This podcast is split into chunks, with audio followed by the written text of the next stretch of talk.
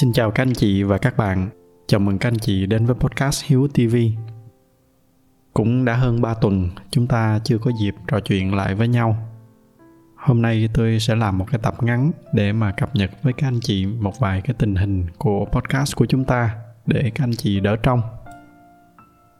Nếu anh chị nào có theo dõi Facebook cá nhân của tôi thì chắc là cũng biết là hiện tại tôi đang về Việt Nam để thăm gia đình và nhân tiện nghỉ ngơi sau một thời gian dài mà tôi làm việc. Ban đầu thì tôi định bụng là khi mà về tới Việt Nam thì tôi vẫn sẽ tiếp tục làm podcast như là cái lịch bình thường. Tuy nhiên khi mà về tới nơi thì mọi việc nó lại quá là bận, cho nên thành ra cái lịch đăng podcast nó bị gián đoạn mấy tuần vừa rồi. Tập ngày hôm nay thì cũng sẽ không có cái nội dung gì quá đặc biệt. Nó chỉ đơn giản là một cái tập mà tôi tâm sự với các anh chị một vài cái tin vui mà có lẽ là cũng sẽ có một số anh chị quan tâm. Nếu mà các anh chị còn nhớ thì ở trong cái tập số 19 khi mà tôi chia sẻ về cái khái niệm công dân toàn cầu, lúc đó tôi có chia sẻ với các anh chị một cái bức tranh mà tôi đã dự định xây dựng từ lâu. Trên thế giới thì trước nay chắc là ít nhiều các anh chị cũng đã từng nghe qua về cái khái niệm Digital Nomad. Cái từ Nomad dịch sang tiếng Việt đó là những cái người du mục. Và cũng như những cái người du mục ngày xưa thì Digital Nomad ngày nay là những cái người mà họ không sống cố định ở một cái nơi nào đó. Họ dùng công nghệ và dùng Internet để mà có thể thiết kế cho mình một cái cuộc sống. Ở trong đó thì họ có thể làm việc ở bất kỳ đâu trên thế giới. Mỗi nơi họ sẽ sống một thời gian, sau đó thì họ lại chuyển sang một cái nơi khác. Thì khi mà chọn cho mình cái cuộc sống tự do, ban đầu thì tôi cũng đã dự định là sẽ sống một cái cuộc sống Digital Nomad như vậy. Tuy nhiên, khi mà tôi bắt đầu tôi nhìn thẳng thắn vào cái nhu cầu và cái tính cách của mình, thì tôi nhận ra là chưa hẳn là cái cuộc sống đó nó lại phù hợp với tôi. Cái cuộc sống Digital Nomad nó có một cái điểm bất lợi rất là lớn đối với tôi. Đó là chúng ta luôn có một cái cảm giác là mình đang phải sống một cái cuộc sống tạm bợ. Phần đông thì những cái người sống cái cuộc sống này họ sẽ chọn cái cách là họ thuê nhà ngắn hạn hoặc là họ thuê Airbnb. Do đó những cái nơi mà họ sống nó sẽ luôn có một cái cảm giác là nó không phải là cái nhà của mình. Nó thiếu đi những cái tiện nghi cần thiết và quan trọng đó là nó thiếu cái cảm giác ấm cúng, thân thuộc khi mà chúng ta được ở trong một cái ngôi nhà riêng của mình. Và tôi cũng nhận ra là cái đam mê của tôi nó không phải là cứ quanh năm suốt tháng đi du lịch hết chỗ này tới chỗ kia như vậy. Mà cái đam mê lớn nhất của tôi vẫn là làm việc. Còn ở cái khía cạnh trải nghiệm thì tôi muốn trải nghiệm cuộc sống ở nhiều nơi. Nhưng mà mỗi nơi tôi phải trải nghiệm đủ lâu và đủ sâu. Mà để mà trải nghiệm được như vậy thì tôi phải sống ở những cái nơi đó như là những cái người địa phương. Chứ không phải chỉ là những cái du khách đến sống vài tuần hoặc là vài tháng rồi đi. Đó là lý do mà dần dần tôi thiết kế riêng cho mình một cái phiên bản khác của cuộc sống Digital Nomad mà tôi nghĩ là nó sẽ phù hợp hơn với tôi. Và đó chính là cái khái niệm những chiếc tổ mà tôi đã có lần chia sẻ với các anh chị trong những cái tập podcast trước đây. Thì ở trong cái bức tranh mà tôi đã thiết kế cho cái cuộc sống đó, tôi sẽ có một vài chiếc tổ ở những cái khu vực mà tôi thích ở trên thế giới. Ví dụ như là ở Việt Nam, ở Úc và ở châu Âu. Ở mỗi nơi như vậy thì tôi sẽ có một ngôi nhà với đầy đủ bàn làm việc, đồ đạc, quần áo. Và nhờ đó nên mỗi khi mà đến một cái chiếc tổ nào đó thì tôi sẽ luôn có được cái cảm giác là mình đang về nhà chứ không phải là đang đi du lịch. Và cũng nhờ đó nên mỗi khi mà di chuyển giữa những cái tổ này thì tôi cũng không phải mang theo hành lý. Cứ về tới nơi là tôi có thể ngồi xuống làm việc ngay lập tức. Tới cuối tuần hoặc là khi nào mà có thời gian rảnh thì tôi sẽ đi tới những cái nước khác xung quanh cái khu vực đó.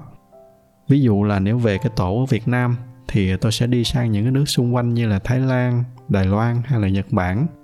Còn nếu về cái tổ ở châu Âu thì tôi sẽ đi sang những cái nước ở trong khu vực châu Âu. Đó là cái bức tranh mà tôi đã có lần chia sẻ với các anh chị một năm trước đây. Khi đó thì tôi có tâm sự với các anh chị là đó vẫn chỉ là đang là cái dự định chứ tôi vẫn chưa có thực hiện được. Do tình hình dịch bệnh lúc đó không cho phép tôi làm bất kỳ cái gì. Và tới hôm nay thì tôi rất là vui được chia sẻ với các anh chị là bây giờ thì ngoài cái tổ ở Úc, giờ đây thì tôi đã chính thức xây được cho mình một cái tổ ở Việt Nam. Từ nay thì mỗi khi về Việt Nam, tôi sẽ không còn phải ở khách sạn nữa. Tôi có thể đi mình không ra sân bay, ngồi máy bay 8 tiếng về tới Việt Nam là tôi sẽ có được cái cảm giác là về nhà, chứ không phải là đang đi du lịch Việt Nam nữa. Bước vô nhà là tôi sẽ biết chính xác là cái đồ sạc pin của mình đang để ở góc nào ở trong phòng, quần áo, đồ đạc nó cũng đã sẵn sàng. Và cũng bởi vì từ nay tôi đã có cho mình một chiếc tổ ở Việt Nam như vậy, cho nên từ nay chắc chắn là tôi cũng sẽ dành thời gian ở Việt Nam nhiều hơn. Đó là cái tin vui lớn nhất mà tôi muốn chia sẻ với các anh chị trong cái tập ngày hôm nay. Tập ngày hôm nay thì như tôi đã nói ban đầu, nó không có cái nội dung gì đặc biệt hết. Có thể xem như là một cái tập mà tôi khoe với các anh chị một cái tin vui. Nhưng mà cái việc khoe này nó không phải là nhằm mục đích khoe khoang, mà là tôi cũng muốn thông qua một cái ví dụ người thực việc thực về cái cuộc sống mà tôi đang xây dựng để chia sẻ với các anh chị thêm về một cái phong cách sống khác. Có thể nó sẽ là cái động lực để các anh chị có thêm những cái ví dụ về những cái cuộc sống khác với những cái công thức xưa nay.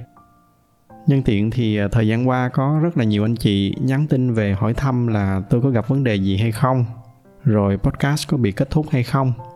Thì rất là cảm ơn các anh chị đã luôn dành những cái tình cảm tốt đẹp cho podcast và cho bản thân tôi. Do hiện tại khá bận mà tin nhắn thì khá là nhiều, do đó nên tôi chưa kịp trả lời hết tin nhắn và email mà các anh chị gửi về. Nhưng mà các anh chị yên tâm là tôi đọc hết, không có sót bất kỳ cái tin nhắn nào.